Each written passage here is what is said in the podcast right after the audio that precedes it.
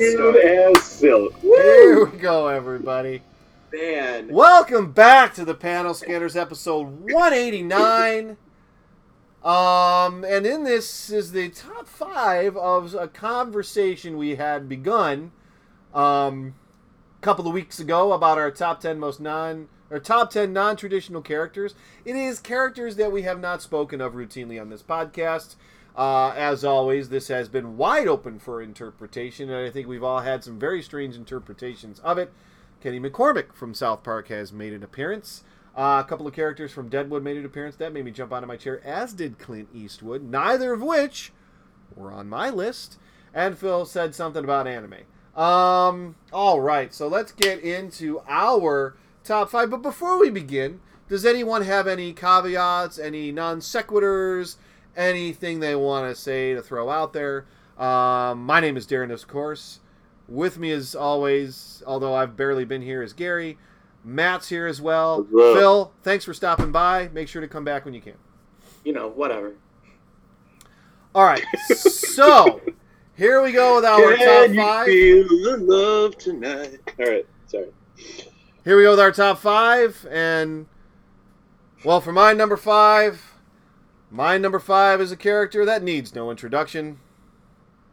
Gary, My number five, uh, Firestorm from uh, DC. Uh, much like I ended uh, my number six uh, from the last list, uh, Molecule Man, uh, you have someone who could just take anything and turn it into anything else they want.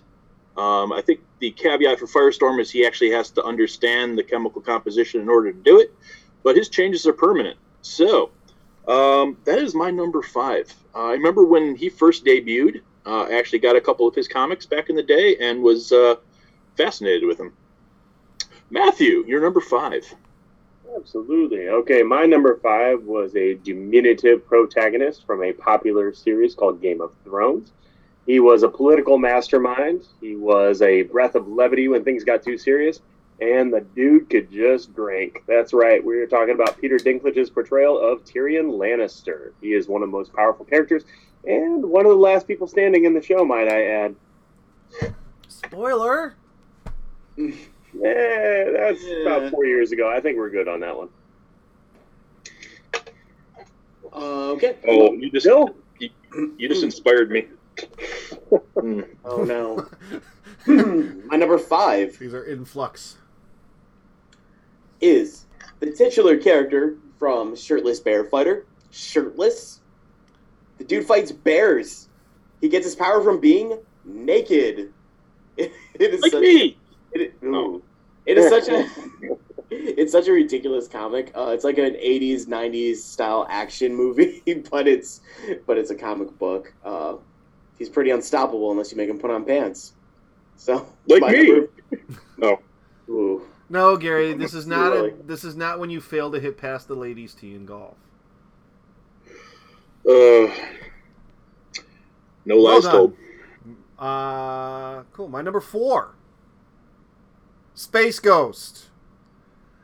Spa- part-time space adventurer, one-time space police officer, and the greatest talk show host in the history Oh. of talk show hosts. I don't even know what else can be said about Space Ghost. He This- does go coast to coast. The He does. He's right up there with Conan. Like me. the surreal brand of humor on that show, which is essentially just a series of uh, random thoughts and non sequiturs, and the episode in which he meets his father. And you guys remember who voiced his father? Do you guys remember who the No. voice of Yeah, Space Ghost? It was Space Ghost, who was even more buff with a gray beard, and he was voiced by Randy the Macho Man Savage. And it was Oh my so Ah, yes. funny. And Brack and this man he will defeat you in battle. And then ha- sit down and have a conversation with you. Although he won't be paying attention to anything you say whatsoever. He'll just go off on his own tangents. I just i remember watching this show late one night i had the same experience uh, the same feeling when I first saw uh, Mystery Science Theater 3000, like looking at the TV screen, going, what the hell is this? Like not knowing, like yeah, I had no preparation. Like I remember, um, when I the first time I saw the Mystery Science Theater Theater Theater three thousand, they were in a uh, um a, a comedy sequence where the robots were doing an experiment, and one of the robots turns to the camera and goes, "And remember, kids, arsenic tastes like sweet, sweet honey." And I was like, "Oh my god, what the hell is this?" And um, and then like it was I don't remember the exact line, but Space Ghost sitting there with a talk show, and then Weird Al showed up on the screen, and they went through, they had this back and forth, and I went, "Is this what what?" I I was so flabbergasted that my gabber was flasted, and I w- it remained flaccid for several days, and I remember like scrolling through Cartoon Network, waiting for this to come on again, having to know what am I watching. And I don't know if I'll ever have an experience like that again because we're so over inundated with information and trailers and all that. But just to just stumble across Space Ghost Coast to Coast was just mind blowing. And I, I, I have a DVD. I got to find of that. It needs to come back. And I I don't need him to win the fight. I need him to have Thanos or Vader or someone or the Joker on the talk show to just completely confound them. That is my number four, Gary. Nice. My number four, Miracle Max. The man can bring the dead back to life. Well, I'm sorry, the mostly dead back to life. And who knows what else? He, he, he can do miracles. That was his job. So, my number four from The Princess Bride, Miracle Max. Oh, Yeah, right, right. I was a from little confused. Matt? Well, this man went on a warpath to get back his wife, befriended Dr. King Schultz, and saved his bride to be, Brunhilde. That's right. Gentlemen, the D is silent. I'm going with Django. from Django Unchained. 2012's uh, revenge thriller with uh, Jamie Foxx. Again, bit of a recency bias. I did just sit down and rewatch this movie not that long ago. That's a great movie. And does it still hold So, up? It is it's still so funny. good.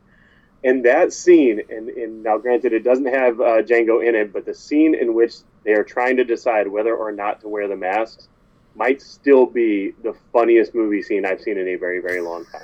Are you talking about The Mandalorian? oh, wrong Django. Sorry. Wrong Django. The Sorry. mask could have been done better. All right, gentlemen. Phil, Django. number four. Number four, soon to be a movie star, Mr. Mario Mario.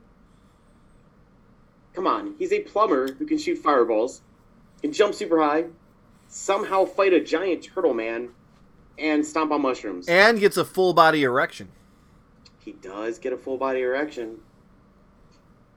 I'm still convinced those video games are just somebody on a giant shroom trip. But Mario does show some power for a stereotypical Italian plumber. Um, for some reason, this was one of the first people that popped in my mind when we were thinking non traditional, super powerful people. And Mario's just there. And Mario's been around for a long time. So, number four, Mario. Oh, and tomorrow tomorrow is his day too. By the way, Mario Day. Is it really? Yeah. March 10th, yeah. Uh, Except this isn't March 9th, buddy. Yeah, Sorry. way way to go with that recency Yeah, bias. you're uh, you're you're, behind the you're a calendar. little Wait, late wait. for that. You don't know how to read a What? calendar. no. It, all right. Shit. Yeah. Editor, uh, editor. What am I, Mark? Um. All right, now we're into the top three, and uh, if there is a tiered system, your top three are your single most powerful characters uh, that you think. And I, and again, I process this as people I'd like to throw up against some of the top tier villains. And my number three is sort of. Uh, I was glad that you brought in Dave Grohl as one of your numbers because mine is an actual real life person too. And that is Shaquille O'Neal is my number three. While not a character per se, does anyone seem to enjoy life more than the seven foot one gentle giant? Genuinely funny and by all accounts a lovely and caring human being. He's gotten to the status of if you don't like Shaq, you are the problem. Um, while we never truly know celebrities of his caliber, I feel fairly confident that his body of work shows that it is reasonably safe to look up to him literally and figuratively. Let's just take a look at his nicknames, or at least the top 10 of his nicknames, of which there seem to be no end. No human in history has had more nicknames than Shaquille O'Neal. The Big Baryshnikov, the Diesel, the Deep Freeze, Superman in references to his year playing with the Cavs, the Shaqtus, the Big Shamrock, the Big Aristotle, Mayor McShaq, the Big Galactus. Um, the man's charitable donations are too numerous to count, and some speculations are that he's already given away over half of his fortune. But that's not why he's on the list. His power is that Shaq seems bound and determined to complete every side quest that life has to offer. Everything from deputy law enforcement officer, which he currently is, shark researcher, Shaka Claus. He's conducted the Boston Pops Orchestra. He's a touring DJ. He's a part time MMA fighter and pro wrestler, general manager of multiple minor league teams. He helped bring Amazon and Netflix to life, as well as multiple other products ranging from headphones to security cameras. Uh, so, so here's some essential moments where Shaquille O'Neal has demonstrated his power. The man literally wants to save the world, and if anyone can do it, I would not count out Shaquille O'Neal. But for context of our podcast, one moment on the transcendent inside the NBA sticks out. And by the way, inside the NBA over the last couple of years has sort of uh, become widely accepted as the greatest in studio sports show of all time. Gary, I was out in front of that by about 20 years, wasn't I? No, yes, you were. Um, in one moment, Shaq very justly criticized the play of then Philadelphia 76 forward Ben Simmons. Shaq correctly pointed out his shot selection and poor passing. Simmons very vocally took umbrage to his criticism, lashing out on social media saying some some not so nice things. Some not so nice things about Shaquille O'Neal. When Shaq was presented with these comments from Simmons on Inside the NBA, he paused for a moment, very casually remarked, What's he going to do about it? To which the rest of the hosts, Ernie Johnson, Kenny Smith, and Charles Barkley went, Yeah, what you going to do about it, Ben? I'll tell you what you're going to do. Not a dang thing. um, this was how this has not been memeified is beyond my comprehension. I can't help but envision Shaq standing between Thanos and the last Infinity Stone with that look on his face and looking at Thanos going, What you gonna do about it? And cut to a scene with Thanos just walking away. Same with Darth Vader and those Death Star plans. Why isn't he the rebel holding that going, What you gonna do about it? uh, Shaquille O'Neal is just he's just such a likable guy and he's genuinely funny. And Inside the NBA was already a great show with Charles Barkley, Kenny Smith, and Ernie Johnson. And it took a while. Shaq was really struggled, but he has become the highlight of that show, in spite of everybody else. So Shaquille O'Neal, my number three. Gary. Shaquille Oatmeal. Shaquille Oatmeal. my number three. Okay, now think of anybody, any any superpowered being, as tough as you want well, this little pink amoeba comes along and swallows them, and now their powers are his. I'm referring, of course, to Kirby. Oh. The little pink video game character. Um, on his own, not much. But uh, all it takes is a little uh, Vec you suck action, and uh, whatever you can do, he can do better. Uh, Kirby. what? What? This, this episode's getting X rated. Inhales. He, he had... inhales takes on the powers of whatever he eats. I wish I could. Well, no, I just really don't want the powers of pizza. Never mind. Kirby is my number three most powerful non-traditional character. Matt, what you got? All right. Well, I got a character who is smarter than most, absolutely ruthless, has been betrayed by multiple people, and I actually am going to make a controversial opinion and say that I believe that Mads Mikkelsen did the best version of Hannibal, the Cannibal Lecter.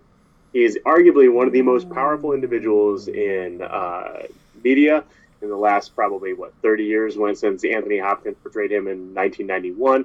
Uh, but of course, we had the Hannibal show, and that's really the one that I kind of refer to the most often as my favorite piece that uses him is the Hannibal show on NBC, a show that I'm still amazed was allowed on regular broadcast television right? at 10 o'clock at night.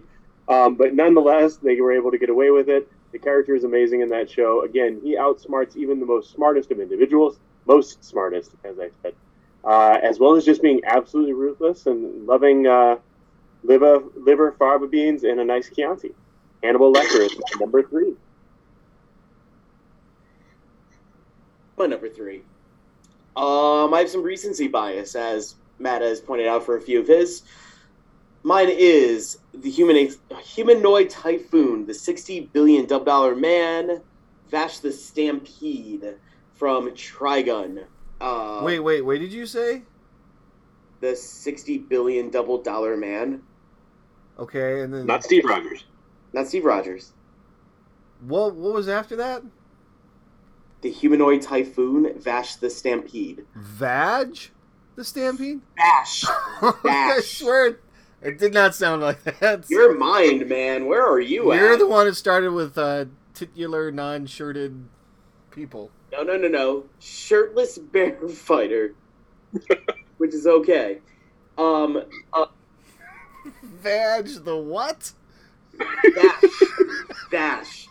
This is your uh your lack of Okay, from Trigun. So go ahead. Trigun. Yes, uh, incredibly well known uh, anime because I don't get to talk about anime much on this show. Um, there's a new uh, series running. Uh, mentioned briefly to Mark, who who is here, who could at least back me up a little bit. Um, Vash is uh, a bit of a pacifist with a gun. Uh, that he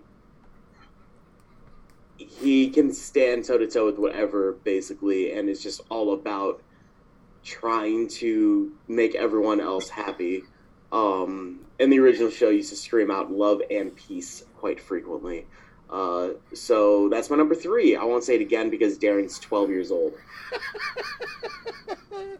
oh God! Because he has a dirty mind. Ooh, I wasn't there until you got me there, man. That's what she said. Oh, Man, that's a that's really good open. No, no. Yep. Phil got me there, everybody. Explicit Veg the lesser. I don't even know what it was. oh no! I'm not gonna be able to finish. Eh, That's what she said. Darren, we've kept it together with you gone. You know this, right? You've done such Number a two, great Michael job. Oh my god, you guys have done so well. I don't know what's happening. I, I am. You're right. I my contributions have. Oh God, where are we? Number two? Was it Number, me? number two, Darren. Oh, I'm not gonna make it through this. Oh, That's what she said. Gary also not helping. oh It no. is fun watching them trying to catch his breath. Ah. Oh, He's so red right now. oh, I've missed you guys, man. Whew. Breathe, Look man. at, look at. Matt. Matt's like totally stone faced over there. I don't know. Like he's probably being muted- interrupted by a four-year-old over here. Oh, I'm so he's got to two mute us. Yeah. Actually, I'm being interrupted by two four-year-olds. I got my four-year-old, and then Darren, of course, is going. oh, whew. My number two. Let's see if I can make it through this. It's not looking good. Um, well, I- my number two epitomizes it's better be, to be lucky than good. His exploits are too numerous to count. He is seemingly never out of his element, though I am not sure in what element he would belong. He's broken up an international spy ring, a plot to assassinate the Queen, a plot to divert the nation's energy policy, and multiple organized crime rings. He did so without ever being aware of the true plot behind any of these conspiracies. In fact, he seemed to happen across most of the clues along the way while pausing to admire beavers. To say that he's mastered all forms of disguise would be false. To say that he fell into being a waiter, a lounge singer, a boxing promoter, a major league umpire would be more accurate. His undercover turn as a locksmith presented among my most favorite moments in television and film and comedy. so subtle, yet so brilliant. when infiltrating a mob boss's hideout by using the keys. by using the keys. Are we getting a reverb here? We getting a. You just went double time. Gary should mute. All right. All right, that sounds better. Okay. When infiltrating a mob boss's hideout by using keys that he was asked to reproduce, the mob boss was heard to remark, Who are you? How did you get in here? Actor Leslie Nielsen delivered the most deadpan of remarks. I'm the locksmith, and I'm the locksmith. Gary, unmute yourself. How would this man? Yes, how would this character introduce himself? Oh, God. Oh, forget it. Matt, do you know? Oh, Matt, do you know? All right, I'm drawing a blank. mute yourself again. Mute yourself again. Lieutenant Frank Drebin, Police Squad, is my number two. Powerful indeed. How can you de- defeat a man who routinely gets by on sheer luck, yet conducts himself with the confidence of an Easter Island statue? Yes, from Police Squad, The Naked Gun from the files of Police Squad, and other sequels, which, whatever. Heads up, though. This is being rebooted with a new actor playing Lieutenant Frank Drebin. And I'm not joking about this. The reboot has gone through several iterations, directors and multiple comedic actors from Will Ferrell to John C. Reilly, Paul Rudd to John Hel- Hamm and Ed Helms, and more. None of whom possess the dramatic gravitas the immortal Leslie Nielsen brought to the role. Leslie Nielsen, as we all know, was a dramatic actor for most of his career until Police Squad. So, I was 1000% against this. Are we all 1000% against this? The answer is yes. However, as of October 2022, The Naked Gun has been greenlit and currently in production with Seth, MacFarlane as the director. And I am 1000% on board because, and this is official, he is cast Liam Neeson as Lieutenant Frank Drebin Jr. It is a straight sequel to seemingly only the first Naked Gun. I'm all about that. You got the most, the actor with the most gravitas to take on the role. Not a comedic actor. Brilliant. If it's going to happen, that's how you do it. That's my number two. All right, I am now unmuted. This man, my number two, can pee his name in concrete. He is the only man that I am aware of that the dark is afraid of. His tears cure cancer. Unfortunately, he never cries. He has won a game of Connect Four in three moves. He builds a snowman out of rain, and when he does a push up, he pushes the earth down. I am, of course, referring to the one and only Chuck Norris. I don't know how non traditional he is, but when you're talking the most powerful, I really don't know how you can go wrong with Mr. Norris. After that, I don't know why he's not everyone's number one. Oh, he's also my number. Oh, never mind. Matt. All right. Well, this gentleman is an accomplished assassin. He was uh, targeted by his own government. Uh, he's the main character of four movies and portrayed by two separate actors yet again.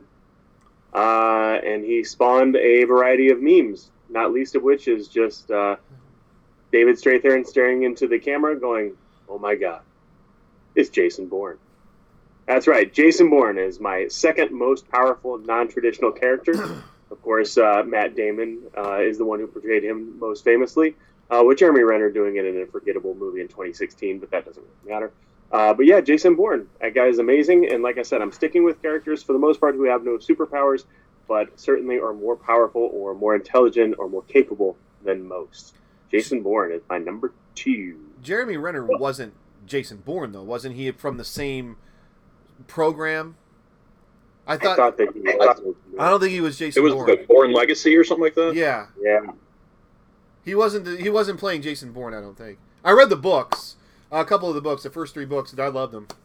Robert Ludlum, um, Dennis Miller had a great line when Robert Ludlum passed away. He was friends with him.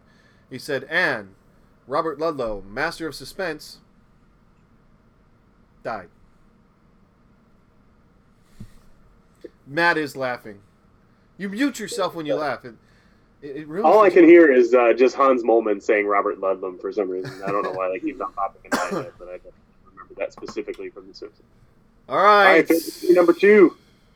Number two, um, another one that you guys won't get, which just bums me out. But uh, Ren Amamiya from uh, Persona Five, better known as Joker. Um, I know the Joker. From not that Joker.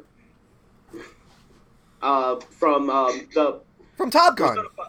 What? From Top Gun. No.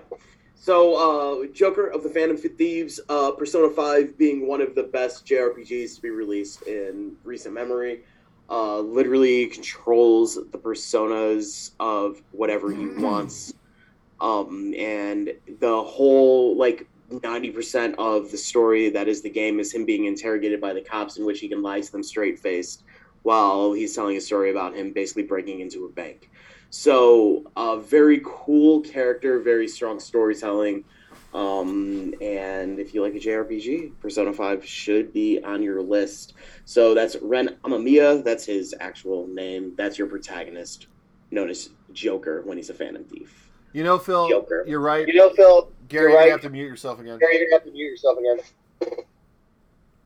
You know, Phil, I, you're right. I didn't know them, but you did such a good job. I feel like I do now. Sure, sure. All right, we are rounding second to third. Now we're headed for home. the number ones. These are the top guys who are so powerful, and yet somehow we have not spoken about them on the podcast to a degree in which we have given them their just due. Now, I'm going to go ahead and say good luck defeating mine. My number one is a master of machine, man, and nature. He demonstrates his prowess with machines by being able to manipulate any and all machines. Sometimes it takes the form of restorations, hacking. Other times, a swift boot or elbow is all he needs to get the machine to function.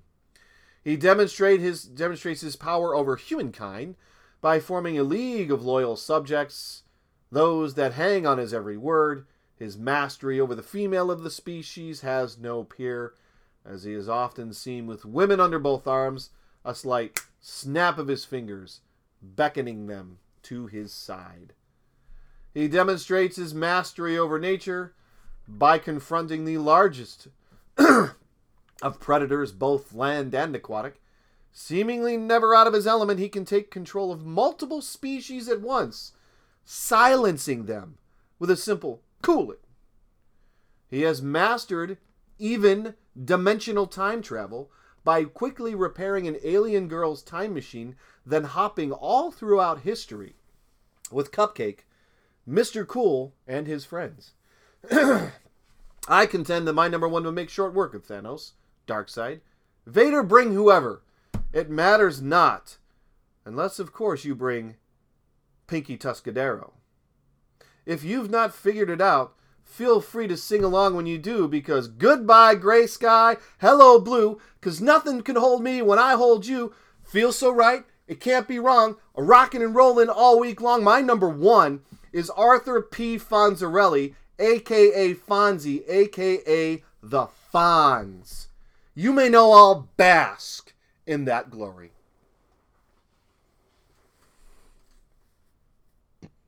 It took me a few minutes to figure out who you were talking to, but once I figured it out, I was talking That to you there. guys. who you're talking about. Excuse me. All right, my number one, and I have to go back to comics because this was my number one from the start. Um, not someone we've really mentioned a lot. I'm referring to Dr. Jonathan Osterman, uh, better known as Dr. Manhattan. Ooh. Um, the, the, the guy does everything. Um, omnipotent reality warping, time manipulation, telekinesis, uh, subatomic perception and control, healing, immortality, flight. Uh, I, I mean, he does. He, he is like everything, everywhere, all at once. I, I know that was a movie, but it basically sums up Doctor Manhattan. Um, I don't know a lot about the character. I never read Watchmen. Um, but I know of Manhattan, and I know what he is able to do. And I really don't know if you can get uh, much better than that. Dr. Manhattan is my number one most powerful non traditional character. Absolutely, that was a good choice. Okay, my number one is definitely going to be a deep cut for me. I don't know how many of you guys. I think we've talked about this show before on here, but never this particular character. Um, all right, he was a notorious stick-up man in the show that I watched. Uh, although he operated by a code in which he would only fight drug dealers and never the innocent civilian. He managed to uh, do also just carrying a large caliber handgun and a shotgun, wearing a bulletproof vest, and uh, portrayed by an actor who had a massive facial scar down the center of his face. He somehow managed to turn whistling Farmer in the Dell to feel somewhat ominous, sparking civilians and folks everywhere in Baltimore to say, Omar's coming. That's right, folks. I'm talking about Omar Little, portrayed by Michael K. Williams, the late Michael K. Williams from HBO's long run show. I guess not long run. It was a long time ago that it ran, but from uh, 2002 to 2008, uh, The Wire. So I'm picking Omar Little as my most powerful non-traditional character.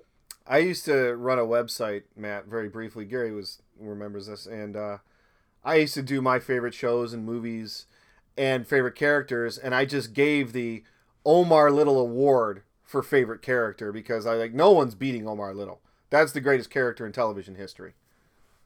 By far, even former President Barack Obama said that that might actually be one of the most complicated, most interesting, powerful uh, characters ever to be portrayed on on uh, television. With the exception of Fonzie. Yeah, of course. Well, I mean, I'm sorry. I, sh- I thought that went without saying, but yeah. well, yeah. I mean. All right, Phil. Here's guessing that your last and final one is going to be something from anime.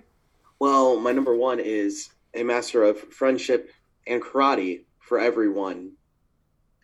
Dayman, fighter of the night man, champion of the sun. At least Matt's laughing at this. He gets the reference. Hey, Dayman one more time so I can be your backup singer. Dayman. Dayman. Ooh.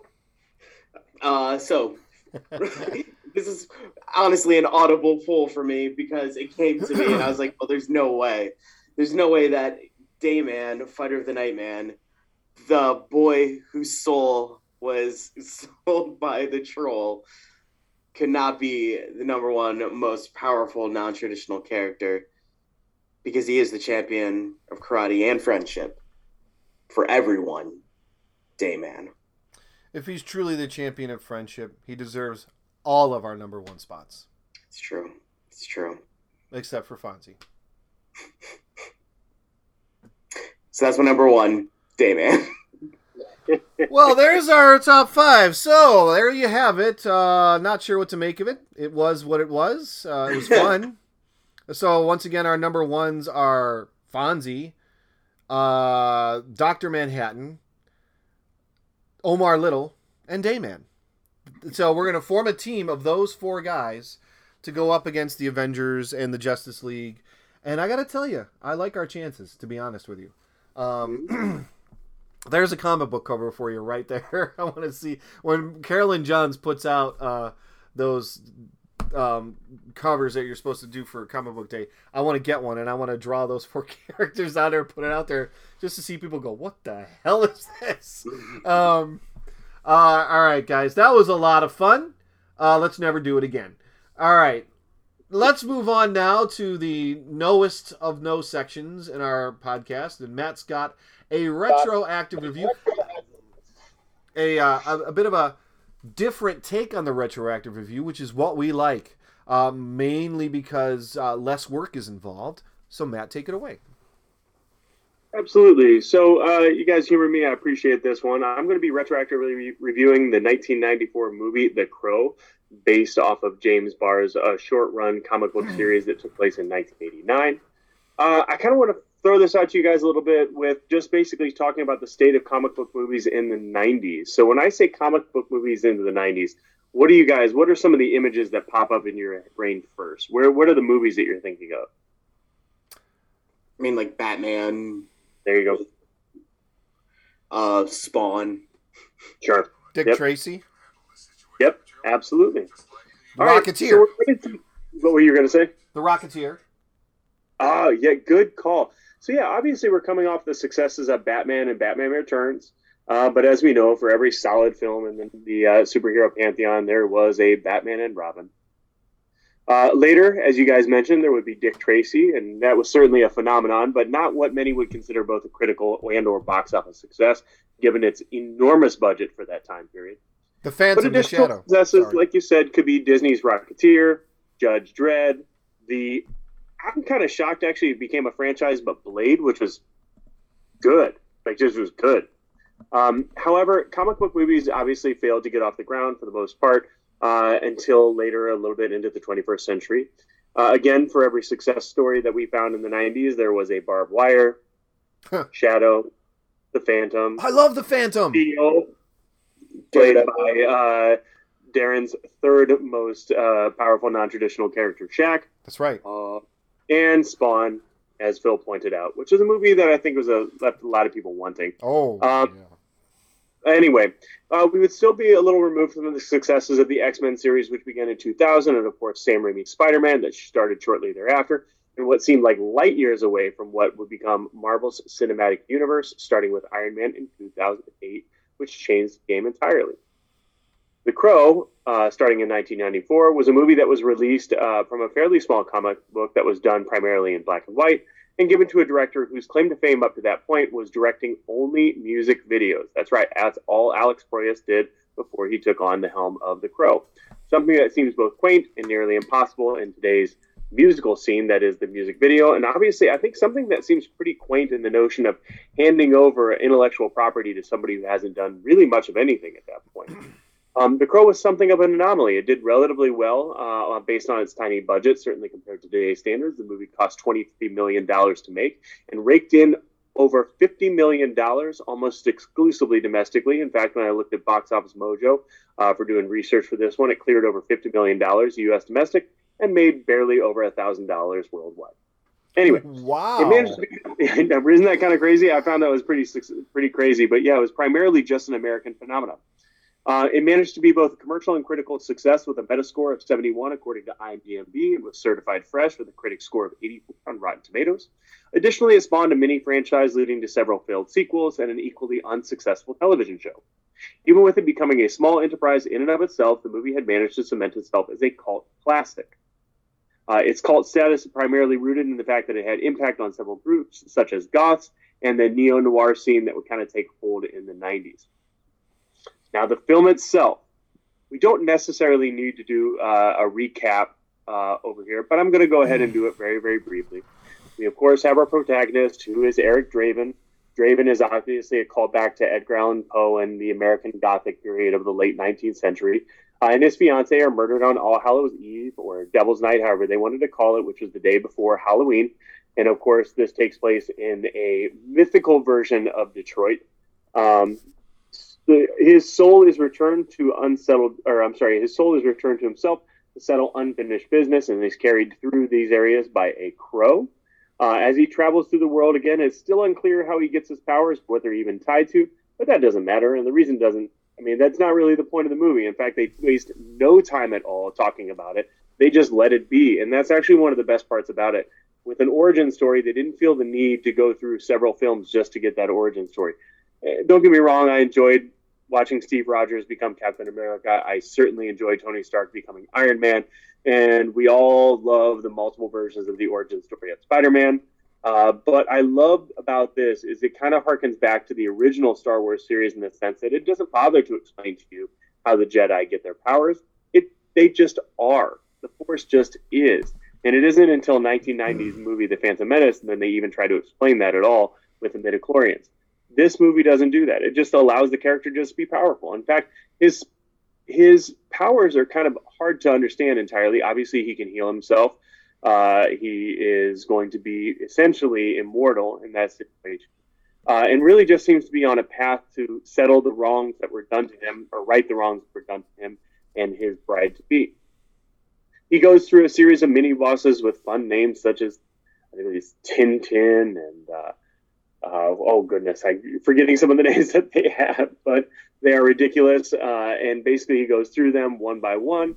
Uh, he says some biblical type stuff, and it rains a lot, a lot, a lot. Uh, John Wick fans, of course, will be enjoy rewatching this film, and it'll probably feel a sense of familiarity because basically what it is is just a revenge action movie for the better part of an hour and a half.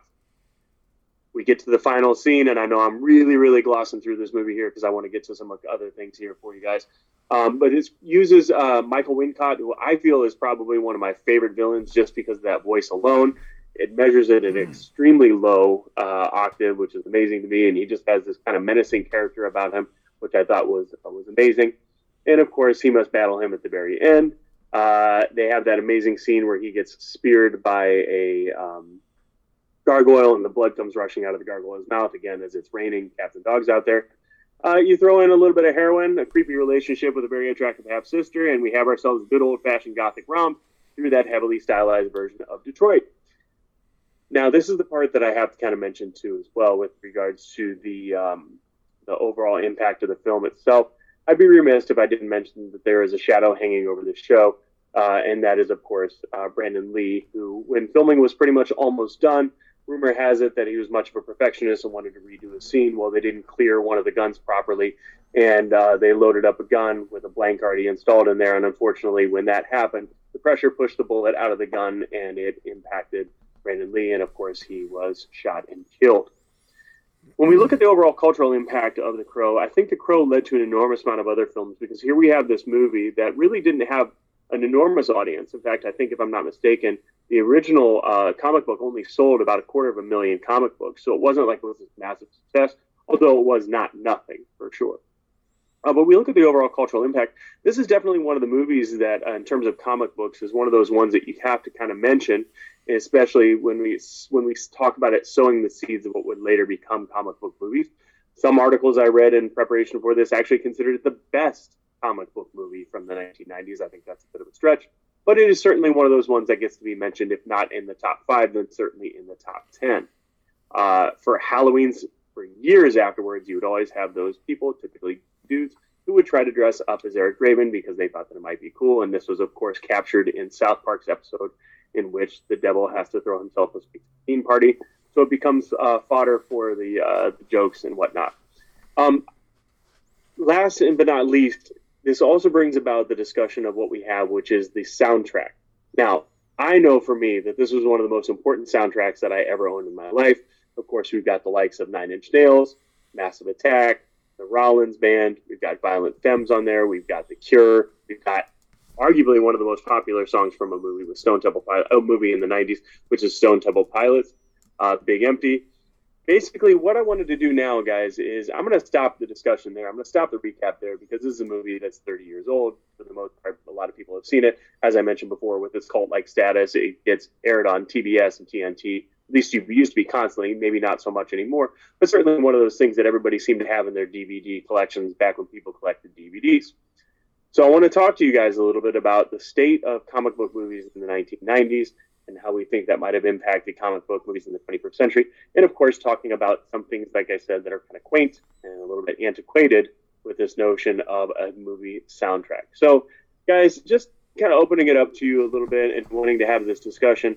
How do you think movies like The Crow and, and obviously Batman and Batman Returns impacted comic book movies? And why was there such a lull between what we could consider to be somewhat successful films in the early part of the 90s from a comic book perspective. Maybe a couple blips here on the radar, but really was an overall disappointing run in the 90s. And it isn't until we get to the 21st century we start to see some movie successes. I'll open this up to whoever wants to answer first. So, why do you think that was, just out of curiosity? What do you think that says about the state of comic book movies? Am I able to unmute now, or am I still messing things up? If you talk just by yourself, you're good to go. Okay. Um, I think it had to do with the fact that it was such a small press book, and then once people s- started looking at comic books as movies, they went for more popular characters because they were trying to reach a wider audience, and then the budget got bigger, and they had more people to impress, and they just couldn't make everyone happy. So I think as long as it stayed as a smaller fan base, they could probably make more people happy with it. I don't know. I think the bigger they got, the harder it was to uh, come up with a winner, I guess. That's fair. I guess I'm just trying to think of like you, you you look at these movies like Batman, like I said, Batman Returns. Obviously, Batman is in the late '80s, but Batman Returns, and then you have a movie like The Crow. How is it that we go from those kinds of movies and we end up with The you know a that's- series of flops in the Batman series, as I mentioned before, with things like Bob Barb Wire and The Phantom and things like that that were kind of critical and and box office failures. I I just I'm trying to figure out how we went from relatively successful movies at the beginning of the '90s from a comic book perspective into what ends up being duds. Um. Well, part of the problem was I, I I'm trying to remember the Crow, the source material. Um, they had the freedom to not. They weren't burdened by decades of uh, continuity in canon, and it was such a strong source material. The comic. Uh, have you read the comic, Matt? I have not. Nope. Okay, so uh, plug. I did a retroactive review of this film. We had you and our original co-host Johnny had a real long discussion of us. It was episode seven, all the way back in November 2012. I that does not feel like it was 10 years ago to me. Um, over 10 years ago to me. But yeah, so we we did talk about this a long time ago. It probably warrants revisiting. But the source material was so strong, and the black and white nature of the comic sort of lent itself to the the look of the production, which although it wasn't black and white, it almost was. Um, and the performances were subtle and small, and it was like I remember thinking because this is now we're Batman return in a post Batman Returns world where this is what a Batman movie should really look like. We hadn't actually gotten to the neon nippled suits yet. That would come the following year. Um, but I remember us thinking like this is yeah, and there was some real Batman like moments in there. Um, but I just don't think Hollywood knew what to do, and I don't think they viewed that as a superhero movie, uh, rightly so. So it's it's interesting interesting that you bring that up because there was a couple of others around there that very much were colorful, uh, these spectacle like movies that were far less successful from a storytelling period and are all but forgotten. But this one sticks around. This one stands the test of time and it holds up just fine. Um, Brandon Lee's performance is fantastic in this movie, and I remember thinking back then I didn't think he was capable of something like that because um, the movies he was in before were suspect in quality. Let's put it that way. Um, Brandon Lee, the son of Bruce Lee, so he had that legacy, and the martial arts in there aren't really martial artsy. There, it's more. He's doing a lot more. Uh, you know, he, he's not. He's doing some, but not what he was capable of. So I, it's. I think it's. It's a time capsule, and I think it's a a touchstone movie for a whole subsect of teenage and early people in their early 20s who were sort of looking for an identity. Um, and i think this movie gave it to them. And i think the soundtrack did too. The soundtrack for me was tremendously influential because most of my high school years i was more of into r&b and uh, pop rock more than i was like that grunge uh, the, the and the subcategories of and then it was as I grew into you know my junior and senior year, I started liking Pearl Jam. I still like Van Halen and all that and Rush, but then I started liking Pearl Jam and Stone Temple Pilots and uh, My Life with the Thrill Kill Kult, which is one of my favorite songs off the album. I remember them and um, so a tremendously influential soundtrack. One of the more memorable ones that I can think of, you know, singles would be another one I would think of from that era. I just had this movie on the tip of my tongue. Ethan Hawke and Winona Ryder. What is it? Oh, uh, shoot, the Ben Stiller movie. What, Reality Bites. Yes, Um, there you go. yeah, Reality Bites was another one, and I just think you like you were, you, you're. I mean, for You're- someone who's a fan of music like that, your best bang for your buck were soundtracks back then. Well, and that's and it, for me in the soundtracks in the '90s, and, and Phil, if you want to add to this discussion as well, in terms of I don't know if you bought soundtracks in the '90s or not. I, I know you're just a notch younger, but not too much younger. But like for me, buying a soundtrack was an opportunity for me to be introduced to. Of course, you'd always typically have the big one or two songs that were on the the one by uh, by an artist that you recognized or something like that. But it was a way to actually discover uh, musicians and, and things like that in bands that you might not have actually ever heard of in another way.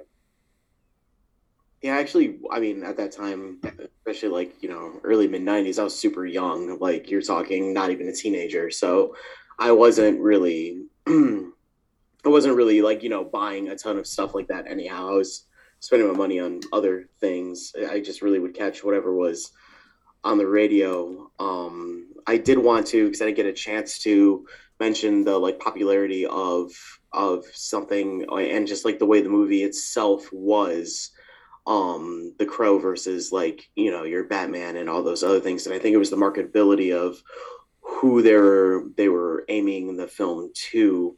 When you have something that it's getting to the point that you're trying to go to the general populace and kids you get your batman and robin when it's more of a not well known property like the crow. You're going to get something darker and something that you can do more with so it's all about the mainstreamness of it. And I mean, it's the same with the soundtracks too. Like, um, the soundtrack for The Crow is very much for the people that would go see The Crow, while you're getting like a Batman movie that has like Seal's "Kiss from a Rose" on it. You know what I mean? Like, it, it there's a popularity uh, mix to them in both of those ways. I think I understand what you're saying, Phil. Like the the Batman movies and the Seal's "Kiss from a Rose" and that those had nothing to do with the Batman movie. They're like, oh, this is part of our marketing mm-hmm. scheme. Whereas in the Crow soundtrack, mm-hmm. no, those songs belonged in that movie. They helped set the tone for the movie. Um, they're in the movie. A lot of them can be heard playing in the movie, um, and it it's part of the story. I still remember seeing the trailer for this movie. I mean, unfortunately, we we knew about it because of the death of Brandon Lee. So this right. wasn't something that was going to catch us by surprise. And I do wonder how much this movie would have, how much of an audience this movie would have had if without that tragedy, which is you know sad to think that way. But I remember whether or not the, the I remember a debate whether or not the movie would ever be released. And there were a lot of people that thought that it should not have been released um, in fact, uh, Eric, actor uh, uh, we all recognize, Ernie Hudson, uh, was in the movie playing the police officer. He was very vocal, thinking that movie should not be released. Um, but you know, I think Matt, you said earlier that he was pretty much almost done with shooting the entire movie. There were some shots they had to, uh, which I believe, now that I think of it, were very early CGI touch-ups to help finish this thing off because I think was it Touchstone Pictures maybe I was trying to look this up a second ago. That sounds that sounds right. Um, they were they were very satisfied with the movie and thought they had something special. Um, in terms of how it influenced other movies, which was your original question, right, Matt? How did yes. it influence? Well, I think you said it. Um, I think it's still influencing movies. I think it's probably brought up a lot with which direction are we going to go with this? Are we going to go the crow, very dark, very gritty, or is this going to be a more traditional take on a superhero? I think that they did, and and, and, this is speaking in the 90s, um, and it, it, my love for Michael Keaton's Batman aside, they did Batman better than Batman did. Um, that, you know, and I think that it still influences these movies, as you said. John Wick. Um, there's a reason it's never truly made it back. Um, because, and I think it might now be, you might have hit upon something. The soundtrack is such an integral part of that whole movie experience. And I think you could probably make a Crow movie that's just fine, but I don't know where you find that element in today's, unless you just go back and use music that is from a different era. Um, I think that's such an integral part of the story. I think it's a companion piece, whereas sometimes it's just let's get a bunch of top forty songs in there and make some money. I think this is a essential part of that movie experience. No, I think you're absolutely right. I think the the director that they chose had a particular vision, and it kind of carried forward into the movie that he made afterwards with Dark City. I think the soundtrack, like you said, it's it's a bunch of artists who kind of fit into that particular spectrum as well.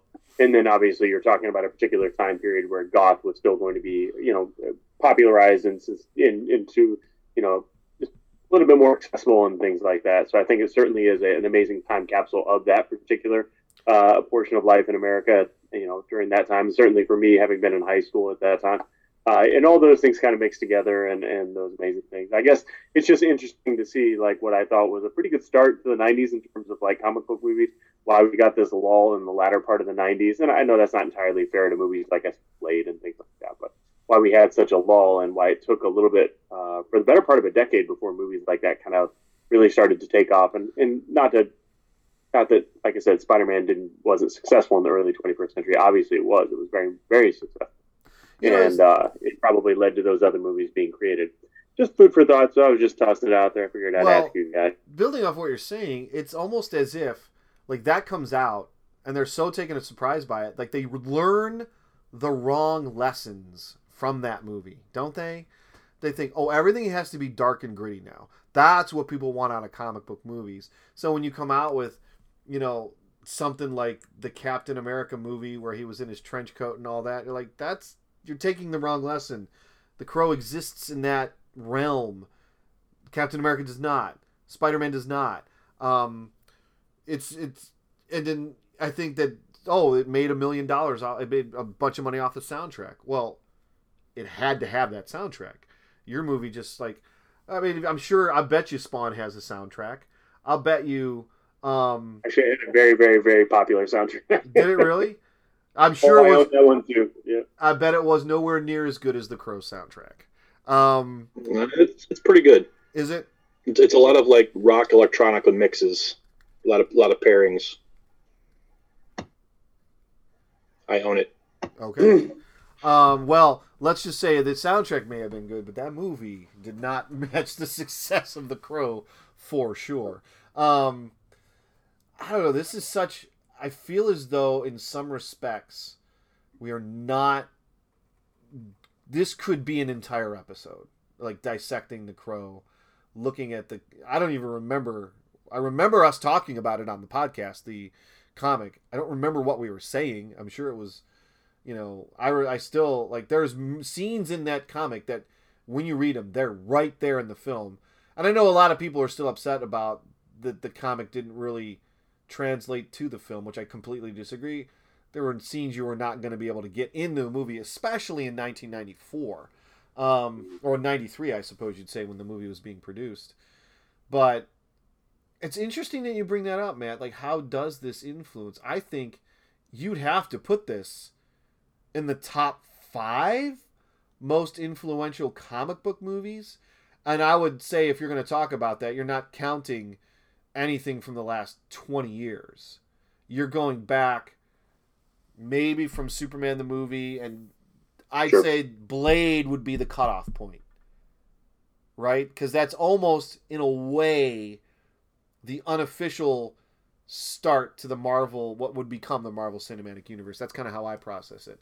So, I mean, I might even put it up there in a way outside of Superman the movie maybe number one, maybe two or three as one of the more influential comic book movies to come out of that era in terms of what informs that which is being made today.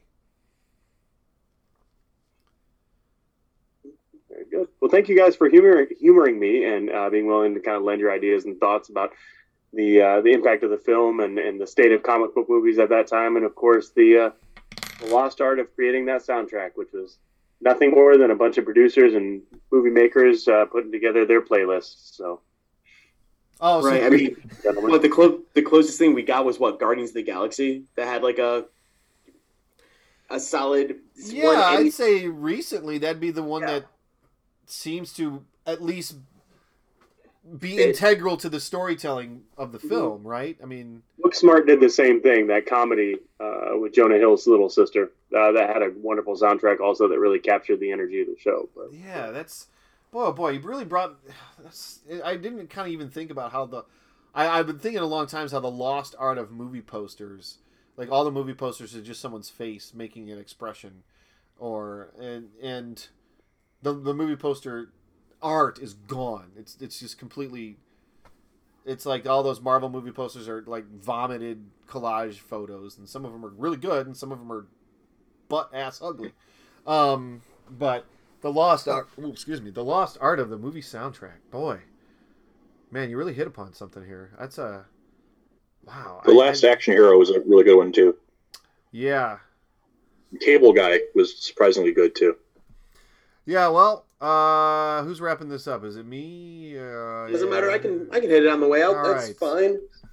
Um, man, seriously, thanks, Matt. That actually may have spurred a uh, whole episode of conversations of snapshots of film, um, really to comic books and kind of the influences. Uh, I mean, it was it's it's really cool to think about.